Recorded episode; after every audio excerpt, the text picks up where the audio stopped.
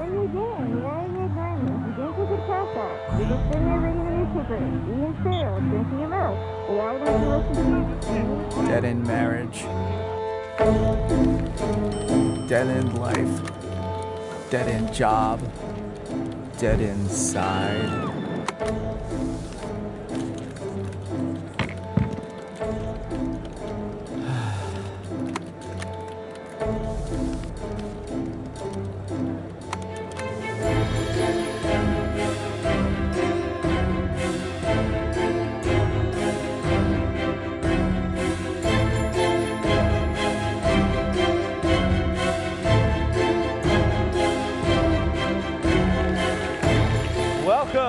to see you guys.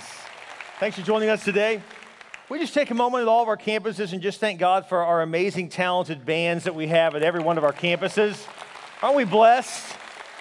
Man, it's amazing to me how, how God's just gifted us with some amazing people. So we're just so, so grateful for that. Thanks for joining us today as we're starting a brand new series today here at Church Unlimited called Stop Walking Dead. Maybe you feel like you're just going through the motions in your life and you feel lifeless at work, lifeless in your own home, lifeless in your daily routine. But I believe that God has way more for you. And that's what this message series is all about.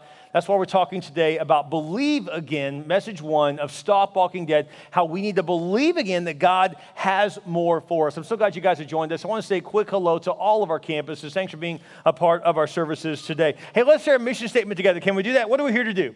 We're here to take as many people to heaven as we can before we die period. That's what we're all about here at Church Unlimited. Again, thank you for joining us today. Pull out your notes if you would. Today we're talking uh, uh, from Ezekiel chapter 37. I'm sure you've been reading Ezekiel all week, but anyways, pull it out. Ezekiel chapter 37 is kind of one of those books that's tucked away in the Old Testament we typically don't get to, but this, this guy's a prophet and he has a vision that God gives him about taking something dead and bringing it back to life. And I believe we can all learn some lessons on how to do that with different areas of our lives. Jeremiah said this, actually, the Lord said through Jeremiah, I am the Lord. Is anything too hard for me? Now, when God asks you a question, he already knows the answer.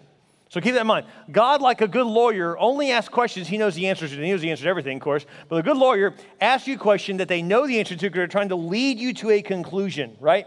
And so God, when he's asking you a question, he already knows the answers. So he's trying to lead you to a new conclusion. So if God says, Is there anything too hard for me? What's the answer to that? No, there's nothing too hard for you, right? So there's nothing he cannot do. And so I want to start off with that, and then we're going to see another question that God asks Ezekiel here in Ezekiel chapter 37. It says this in verse 1 The Lord took hold of me, and I was carried away by the Spirit of the Lord to a valley filled with bones. He led me all around among the bones that covered the valley floor. They were scattered everywhere across the ground and were completely dried out. Then he asked me, Son of man, can these bones become living people again? Oh, sovereign Lord. Sovereign means God of control. So, sovereign Lord, God of control, you alone know the answer to that. If God asks Ezekiel the question, he's trying to open Ezekiel's mind. So, the first thing that I want to ask you is can God take a dead area of your life and bring it to life again? Can he? Can he take a dead marriage and turn it around? Can he take a dead career and turn it around? Can he take someone who's dying and make them healthy? Can he take bad health and make it healthy? Can he break you of addiction? Is there anything the Lord can't do? Let's start with that premise.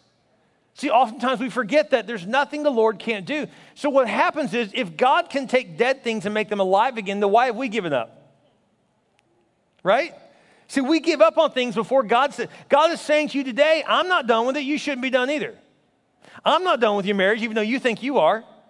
I'm not done with your career, even though you think you are. I'm not done with your finances, even though you think it's all but gone. God says, I'm not done. And so God is speaking to us today. And the first thing he's telling us, I want to show you something here. in Scripture says, The Lord took hold of me and, carried, and I was carried away by the Spirit. He was in worship. And in this worshipful moment, he gets this picture in his mind of being, right? So it's almost like a daydream. He's, he's praying, he's worshiping God, and then it's almost like he dream, goes into a dream state and he imagines this, this, dry, this valley of dry bones. And God says, Look at all these bones. Can I make this come alive again, Ezekiel? He's like, Well, you are the Lord, you're the God of control. So you can do whatever you want to do, God. So God's trying to speak to Ezekiel here, just like he's talking to you and me. Number one, would you write this down? If you're going to believe again, you got to let the Lord take hold of you and open your mind. Many times, the only thing keeping us back from the things God has for us is that we have a closed mind. We've closed our minds to our marriage turning around. We've closed our minds to our kids acting better. We've closed our minds to that promotion. We've closed our minds to living a blessed life. We've closed our mind and just said, you know, I just can't, and you fill in the blank. I just can't get in shape. I just can't lose weight as you sit with a Blue Bell tub in front of you eating ice cream, right? I just can't be close to God. I just can't stop drinking. I just can't get that promotion. I just can't go back to school. I just can't save money. See, whatever you put I can't in front of stops you, but on the other side of your I can't is your future. But we've allowed ourselves, we've become self fulfilling prophets of our own lives saying, I just can't. But the last time I checked in scripture, it says, I can do all things through Christ. So when you say I can't, is that true or false? It's not true at all. You, you can do what you think you can't do. We tell ourselves we can't do stuff that we can do. Oh, I just can't lose weight. That's so, that's so a lie. People way bigger than you are have lost tons more weight than you've lost. So you can do it. Well, I can't turn my marriage around. The Lord can. And there's people whose marriages are far worse than yours are right now, and God's turned their marriage around. Well, I just can't get my career going. There's people who have far worse jobs than you that have ended up in a much better place. Someone has been dealt a worse hand than you've been dealt with, and they're winning with it, which means you can win too. So instead of saying, I can't, God is asking us a probing question Ezekiel, do you think I can bring these bones back to life again? Well, God, I mean, you can do what you want to do. You are a sovereign God. Isn't that the excuse we use? Well, God can do what He wants to do. I can't get in shape, but God can do what He wants to do. What that speaks of is, is, is we know God can do everything, but, some, but we are basically admitting that our can't is really I won't. It's not I can't, it's I won't. I won't lose weight. So I'll just say I can't lose weight. I won't believe in my marriage again, so I can say I can't believe in my marriage again. See, often it's our can is really and I won't. Or it's, it's I commit to not doing that. People say, I just can't save money. Yes, you can. You can't put a dollar in a savings account today. Are you sure you can't do that? I think you can. It's just that you've committed not to. We don't realize that when we say I can't, we're saying I'm committed. And I know people that will work hard to keep that commitment. I can't do that. And so they've told themselves that's not going to happen for me. And so anytime a good opportunity happens, they push it away. No, no, no, no, no, that's not for me. Because I, I know I can't be happy. I can't fall in love again. I can't be successful. I can't. We, we're telling ourselves that. We've committed to that rather than committing to the things of God. First thing I want you to write down number one, let the Lord take hold of you. Open your mind. We have to begin to believe God that He can turn things around. Be careful of what you are saying you can't do. You are repeating something the devil has worked hard to make you believe. Be careful what you say you can't do. You can.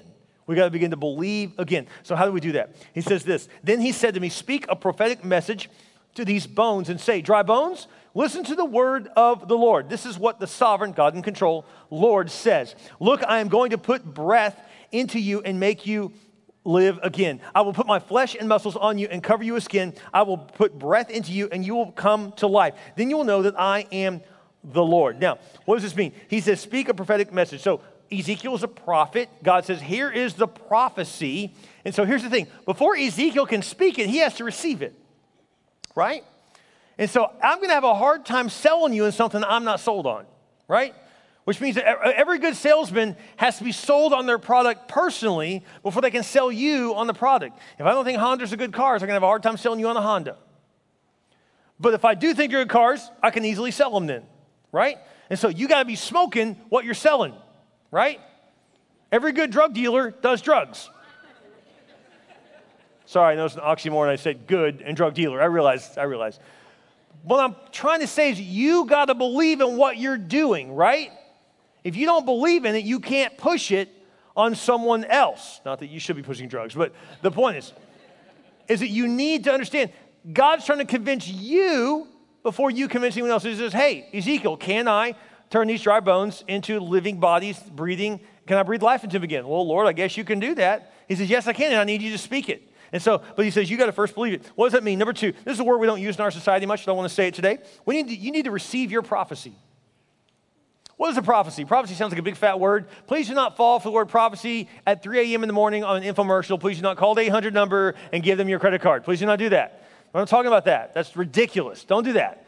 Prophecy is just when God says something about you that will happen in the future. Did you know that really prophecy is just a spiritual promise of what is to come? You know, the Bible is chock full of promises. There are 7,000 promises in this book. Have you laid claim to yours yet? They're waiting for you. You have all these promises, yet we live like we have no promise. You know, we got all these promises from God. So we need to receive our prophecy. We need to believe what God says about us, and God says a lot about you. So let me just let me just talk about that briefly, if I can. So if your life is going to be full of life again, if we're going to breathe new life into your life. There are four stages to that. The first is breath. Would you write this down? The first is breath. This is when the Spirit of God comes upon you. In the Old Testament, the Spirit of God would physically come upon some person and then go away, and then come upon someone else and go away. In the New Testament, Jesus died on the cross. He, he tore the veil in half, kind of confusing, I realize, but that's where the Spirit of God lived. The reason it was torn in half because now through Christ, it's available to each one, every one of us. So we can personally receive Christ, and the Holy Spirit comes within us and does not leave. So it's sealed through Christ dying for you. That's what it means. In other words, like, you can't mess it up. Isn't that nice to know? So when you receive Christ, you get the Holy Spirit, the breath of God. The Bible calls that being born again, calls it you are a new creation, you have new life. There's lots of words for it, but when you see breath or wind or air in the Bible, that is re- representing the Spirit of God coming upon you, coming within you. And when you receive Christ, the Spirit of God is what actually comes in you. The Holy Spirit comes inside of you. This last week, we had a great representation of that. We had a great symbol of that through baptism. A lot of people that have received Christ took the next step to tell the world that they are now Christians, that they have the breath of God within them by getting baptized. Check out this video.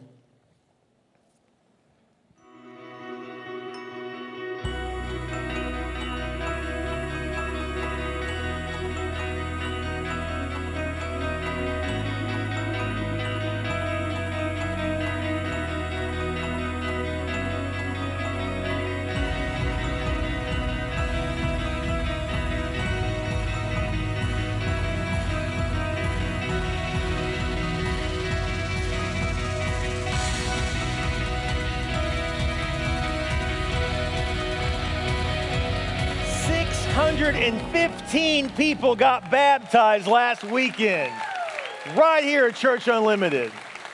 Unbelievable. Every one of those people that got baptized represents a life that has been changed, that's been full of the breath of God, breathing new life into them. I hate to break it to you, but if you have not become a Christ follower, you can turn over a new leaf, but you can't turn, over new life on your own. It'll die down. You can get psyched up, but it'll die down. Why? Because the breath of God is on you. That's the sustaining power to keep you going. You listen, the only way you're going to have a new life, new life in your life is to get the new life that Christ offers and to, to become a Christ follower. More on that later. We're going to explain to you how you can become a Christ follower if you have not. But that is the first step. He breathes his life into you. Here's the next step. Then, after breath, it says what? He says he's going to take those bones and bring them together. So, what does that mean? Structure. If you want your life to change, you've got to change your daily routine. You got to put some new structure in place for things to change. The next one here is strength which is where God puts muscle on the bone, right? And so, what does that represent? That represents starting power and stamina. Every morning when I get up, I push myself out of bed with my muscles, right? And so, if I didn't have the muscles, I couldn't push myself out of bed. And muscles is what makes me walk, it gives me my step. It takes muscle to walk. When people are running marathons, I hear when they say, I just couldn't finish it, my legs gave out. Was it their bones that gave out? No, it was the muscle that gave out that didn't allow them to keep going. And so we, you know, the Bible says to wait upon the Lord, for he will renew your strength. And so God's saying that if you want your life to be different, let me breathe my life into you, structure your life, change your daily routine, and add strength. In other words, you need to get started on what you stopped doing that you know you're called to do, or have the stamina to keep going and doing what you know God has called you to do. We need strength. And the last one is we need to flesh it out to flesh it out. This means you have a workable plan. We need a workable plan to see life come back into our life, to see life come back into our careers, into our relationships, into our daily routine, into our walk with God. And so you have to have a workable plan. You're on a workable plan right now, I don't know if you realize or not, but just coming to church, you're getting new life breathed into you right now. The Word of God is coming inside of you and it breathes new life into you.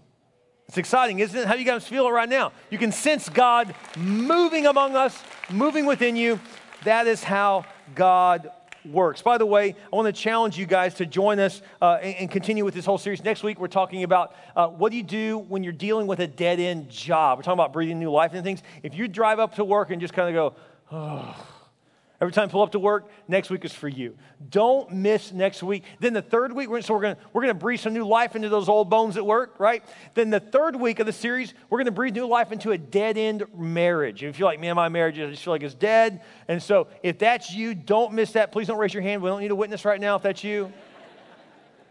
But don't miss this because you may say, oh man, that, that's, you know, I'm no longer young anymore and all that. I mean, that, all that love and romance and all that stuff, that's, that's, uh, we're past it. No, you're not. That's ridiculous. No, you're not. God wants to breathe some new life into some old bones. If you're not careful, your old bones will start jumping some old bones if you come the third week. I'm just saying. It happened for Abraham and Sarah. It can happen. Old bones can jump old bones, and then stuff happens. So, anyways. So don't miss this series. You, why are you guys laughing at me? You're encouraging me. You know you're part of the problem. Don't miss the series. I want to encourage you to be here for the entire thing. It's going to be a lot of fun. Don't miss out. Let me just say this real quick before we go any further about receiving your prophecy. What God said about you before you were defeated from something still matters, still counts.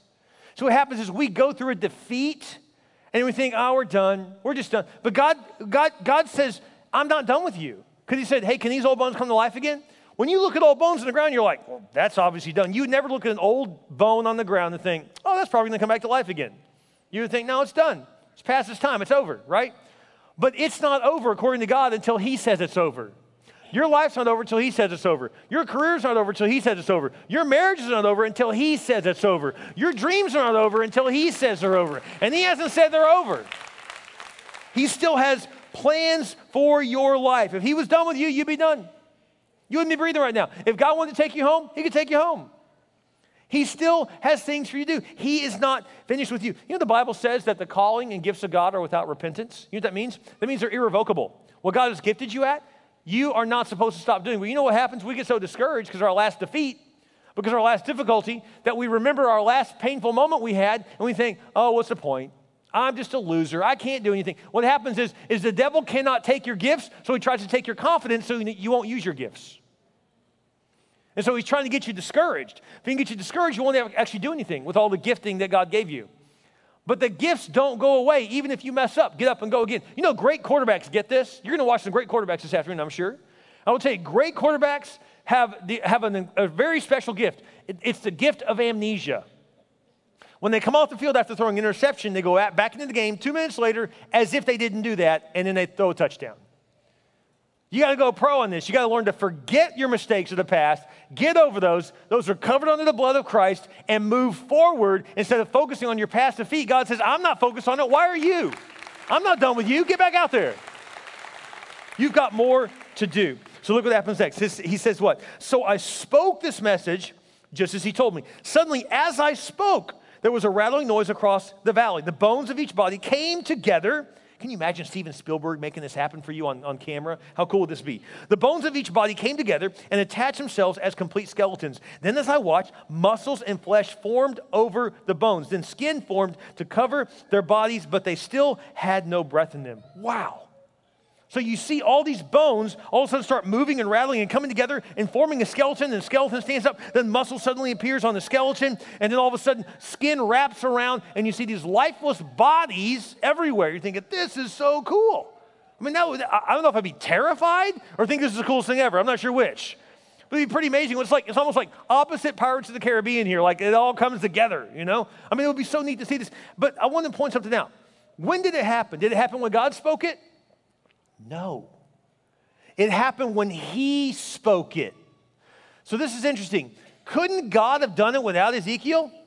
Clearly, right? He didn't need Ezekiel to do this, but God chooses to say, I am going to tell you what I'm going to do, but then I'm not going to do it until you speak it. So this is important. Number three speak what was spoken over you. You got to learn to speak the prophecies spoken over you. I'll know you're succeeding when people in your household start to say, You sound like Pastor Bill. You're speaking what's been spoken over you then. You start quoting me, you start quoting the preacher you listen to, then that means you're speaking what's been spoken over you, and that's when you begin to see life change because you've got to believe it enough that you start speaking yourself. The truth is, you know what? You're already speaking what's been spoken over you. You're already doing it. You've been speaking what's been spoken over you for years. Someone told you you're fat and ugly, and you remembered it, and you keep saying it again and again and again about your life. And you can probably remember where you were when it happened, who said it, why they said it. You can give me a whole breakdown on all the details. But you forgot about the person who said, Man, you are hot. You are gorgeous. You are beautiful. You probably forgot about the person who said that, but I bet someone said it. But you always forget about that, don't you? You say, I'm useless. I can't accomplish anything because someone told you that at the last job you were fired from. What about the person who said, Man, you're gifted. You're talented. See, we forget about those things, don't we? I don't know what it is about the human condition, but we always remember the bad stuff, don't we? A hundred of you today could tell me, Great sermon. Someone tells me I did a bad job, I'm to remember that one. Are you that way too? If I tell my wife, I'm serious, I've done this so many times. I look at my wife in the face and I go, You are so beautiful. And she looks at me, and she says, You're legally blind, clearly. I'm like, No, I'm not. And you're laughing, ladies, because you do it too, don't you? When someone looks at you and says, Wow, you are just gorgeous, you are just beautiful, and every woman rolls her eyes and goes, Oh, you're crazy. Obviously, you're deluded, you're nuts. I mean, no, we're not. We see with our own eyes you're beautiful, but you won't receive it. And I think it's because the cue on your tape is already filled up with all that negativity, and you won't erase it so we can replace it and tell you, no, forget who told you you're ugly, that you're not talented, that you don't have this and that. You've been playing back the wrong tape. Speak the right stuff over you. Someone told you you're all that in a bag of chips. Someone told you you're the bomb. Someone told you you're beautiful. Someone told you you're awesome and smart and sweet and you're this and you're that. And we need to learn to speak those things over our lives. Speak what has been spoken to you. When I was 19 years old, I went to this, uh, this thing, uh, the denomination I grew up in, they used to do these things called lay renewals. And I went, my parents had me go, and, and it was across town, and I was already in college, and I was trying to finish up my classes. And my dad said, Hey, meet us across town. Here's the address. This is like forever ago before I had an iPhone that would guide me. And so my kids say this was back in the 1800s, but whatever. And so I'm driving.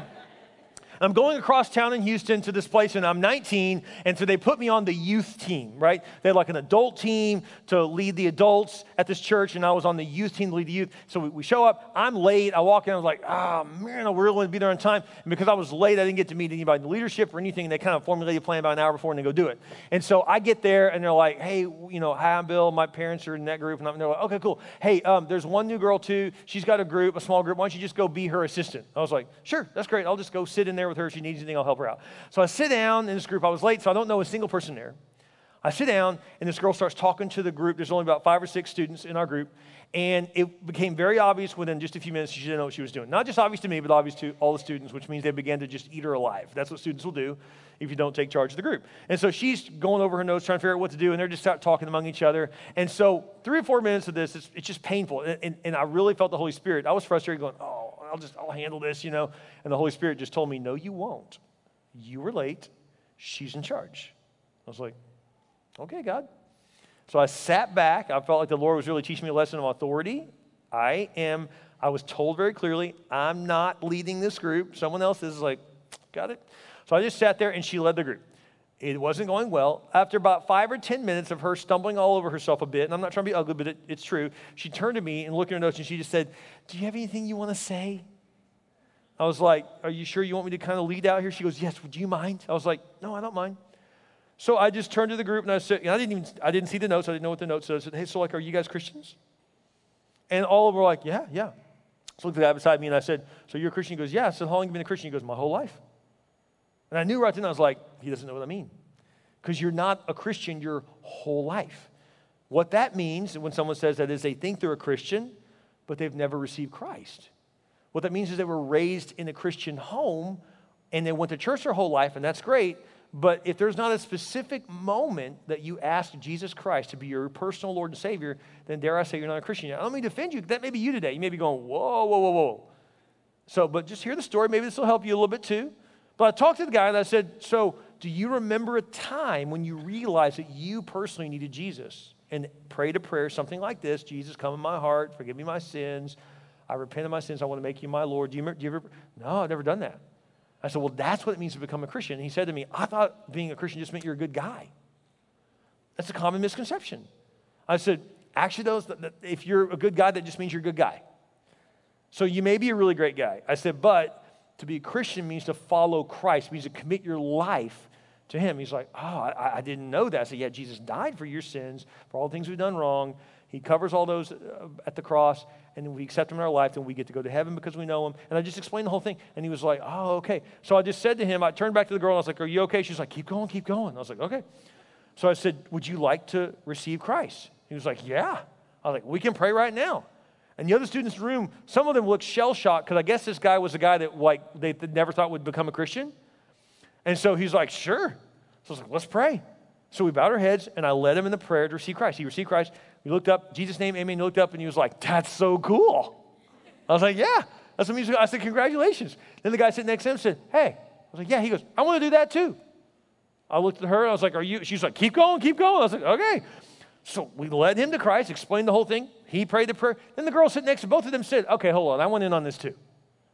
So then a third time, we knelt our head down, we bowed our heads, we prayed, and she received Christ too. And now I looked at the other two, I was like, you guys, they were like, yes, we're both Christians. I was like, okay, awesome. And so it was really cool. About that time, they said, okay, let's break up the small groups, everyone come back into the large group. So we go back in there, and the girl who couldn't say five words all of a sudden speaks up. And she goes, hey, you're not going to believe what happened to my group. And I was like, oh, wow. And she goes, tell him, Bill.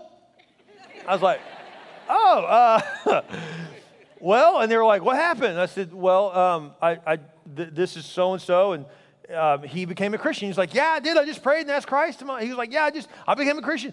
I was like, cool, you know. And, and then the other guy, I did too. And so then the guy leading the whole group, I'd never met him before. I was late. He goes, hey, you, come here. He calls him up to the front of the room. He goes, come up here and tell him how to do that. I was like, what do you mean? He goes, tell him how to become a Christian. Then he walks off, and I'm just standing there. I was like, okay, um, here's what I prayed with him, and here's why. I just explained it. I look at the guy, and I was like, so do you want to come back up? And he was like, no. And he looked at me from the back of the room. He goes, keep going. I was like, okay, so now I'm just going off memory, like what I've seen done elsewhere. And I was like, okay, let's uh, let's all let's all bow our heads. So everyone bows their head, and I was like, so if you want to become a Christian, you can pray this prayer with me. And I lead them to this prayer. At the end of the prayer, I say, in Jesus' name, I said, with and I remember this because I've seen this done. This is the only reason I know this.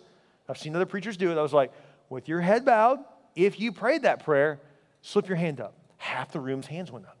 I was shocked. I was like, oh, oh my gosh. It was so cool. So then I look at the guy and he's like, keep going. And I'm like, I don't know what to do next. So I was like, okay, come forward. I didn't know what that meant. I just know I've seen people do that. I was like, you guys come forward I don't know what I'm going to do with you, but just come forward. So they come forward, and there's a bunch of adults over here, some older people, and older is really relative because I was only 19, so everyone was older in the whole place. But so I said, Y'all come forward. And they came forward, and I was like, Okay, so you guys go that way, and the adults, I'm making this up as I go, are going to talk with you about what you just did. And so they all walk over there, and the adults, they paired up with them, and they sat them down, and they began talking to them. And then this guy comes up, concludes the meeting, and as soon as it's done, he pulled me aside. He goes, Hold on, come here. He goes, What's your name? I told him, and he looked at me, and he said, Young man, you have the call of God on your life. You need to do what you just did over and over again. I was like, let me tell you something. I took a hold of what that guy said to me, and I've been running on it for 25 years. Speak what's been spoken over your life. There is something you do that when someone knocks over one domino, one domino goes over. When you knock over one domino in this area, one domino goes. But there's some area of your life, you knock over one domino and a hundred fall down. That's your anointing. That's your calling. That's something that God equipped you and gifted you to do. And so I speak over you now as a prophet today to tell you that you are equipped and you are gifted and you have destiny on you and you need to step into what God told you to do. It's time for you to do what God made you to do. I speak that over you, and it's time for you to start speaking that over your life as well. God has gifted you. Speak what was spoken over you. God has gifted you, He has called you to do something. You have a calling on your life, every one of us does, in different areas, and I want to challenge you to begin to listen to this and repeat it. Quit repeating the things that have limited you and start repeating the things that people have spoken over you that are positive, that impact your life. What coaches and teachers and leaders and your parents and other friends have told you, man, you're good at this. God can see God on you. I can see this greatness in you. You need to hang out with those people and listen to what they're saying to you. We keep listening to the wrong people. Labels are libels. Don't let someone label you. You're a failure. You're a loser. No such thing. If they're just they're just taking what they've been told and repeating it to you now. Don't you dare speak that over your life. Don't you even listen to that anymore. That is a lie straight from the pit of hell. You have greatness on you, and God has called me out to call you out. It's time for you to believe it. You have more in you. Scripture goes on to say this. It says this Speak a prophetic message and say, This is what the sovereign, God of control, Lord says, Come, O breath from the four winds. I looked up what, the, what the four winds mean? Here's what that means it means wind from the north, the south, the east, and the west. What does that mean? It means God is conspiring. He has a conspiracy going on right now, okay?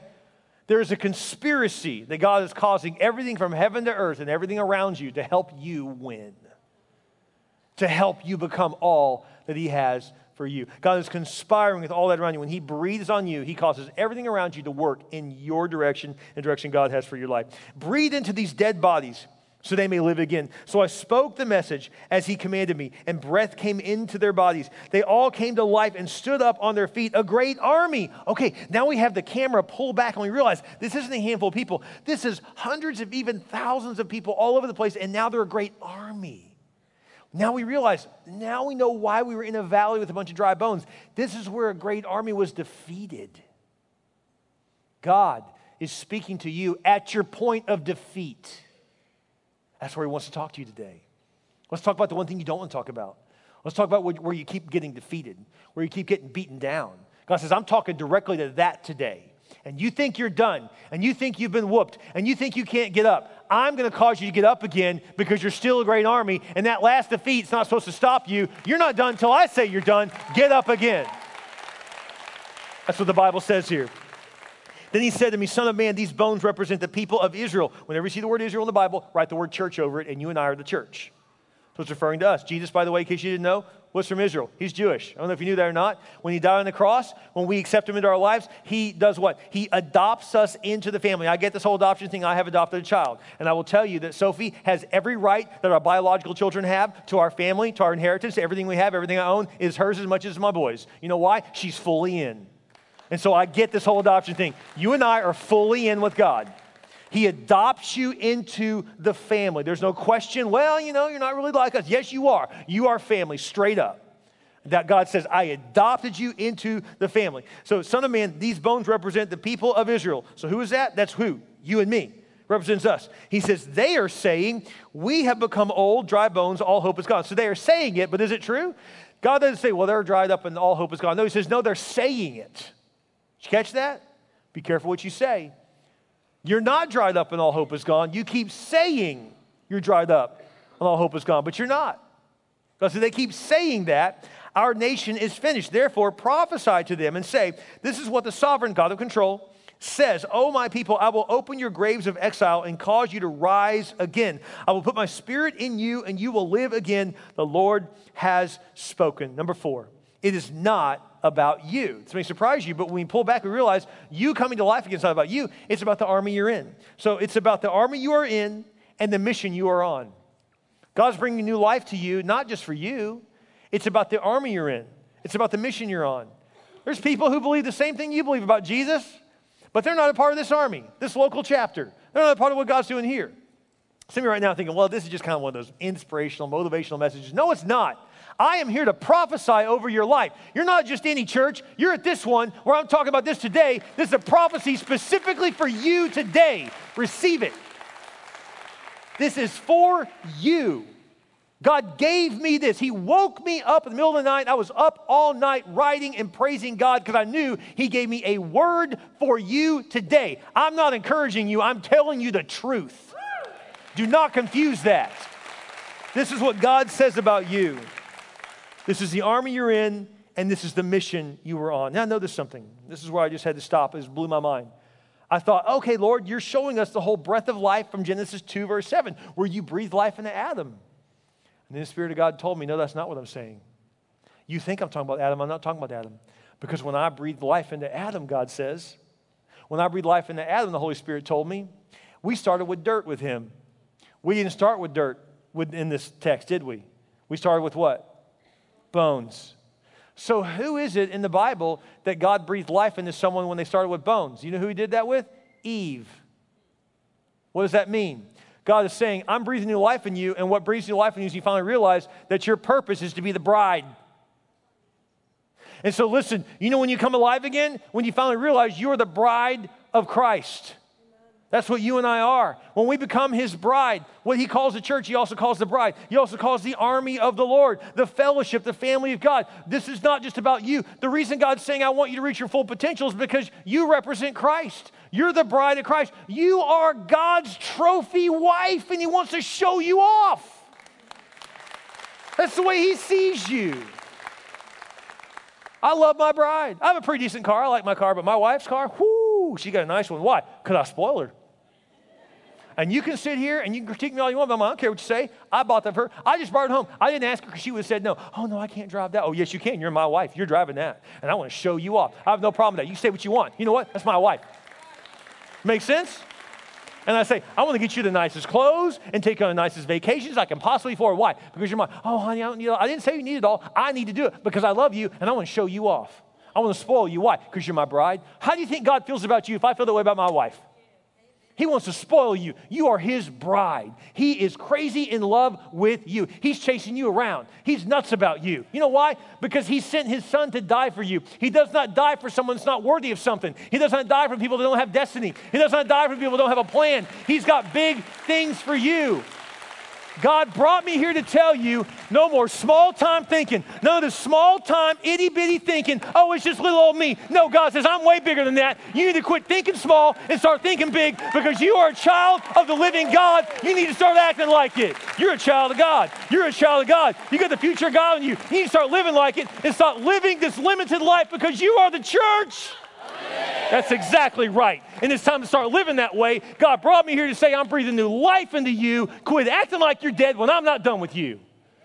I've got big plans for your life. And I'm putting you on notice right now that He expects you to start living bigger. He expects you to start thinking bigger and start doing bigger things because He did not call you to small time, He called you to great things.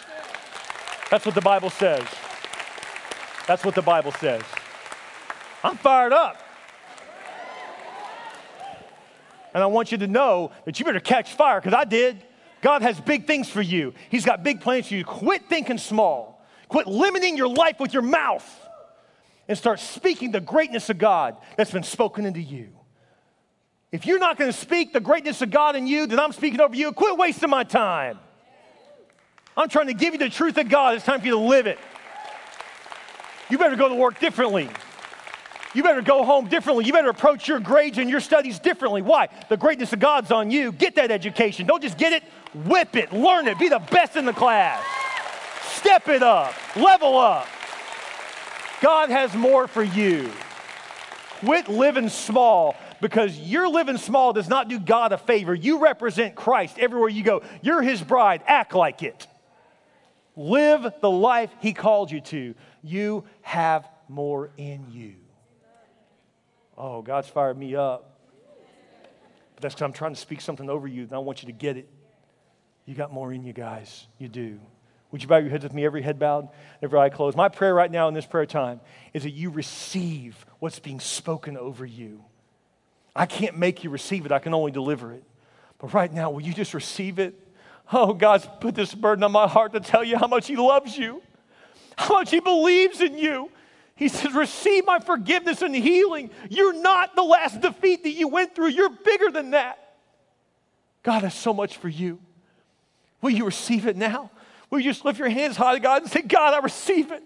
I thank you for your grace. I thank you for your forgiveness. I am not my addiction. I'm a child of God. I am not my divorce. I'm a child of God. I am not my last failure. I'm a child of God. I am not the conviction that my record says. I'm a child of God. My record says forgiven, made new, a new creation, reborn. That's what my record says. You receive that because you have way more in you. If you only knew what God thought of you. Oh, it's crazy cool that we get to believe in God, but what's really even more amazing is that He believes in us. He believes in you so much, He sent His Son. Would you receive His love? His forgiveness, His destiny. He's pouring over you, saying, You may have thought this was dead and gone. I'm not done. I've got big things for you. You receive it now. You receive it now. Thank you, Lord. Thank you, God. We receive it right now. In the name of Jesus, we receive this. Your head bowed and your eyes closed. If you've never trusted Christ, you say, I'm a good guy. I thought I was a Christian already. if you've never prayed a specific prayer to ask Christ to come into your life, this is how you become a Christ follower. You can receive Him right now by praying a very simple prayer. Would you pray this prayer with me? You can say this out loud across all of our campuses. We're going to lead you in this prayer. You can say, Dear Jesus, I believe you died for me. You paid the price for my sins, and you rose again. I ask you to come into my heart, be my Lord, and be my Savior. I repent of my sins. I place you in first place. I will follow you from this day forward. In Jesus' name, amen. Isn't God good? Word is so true.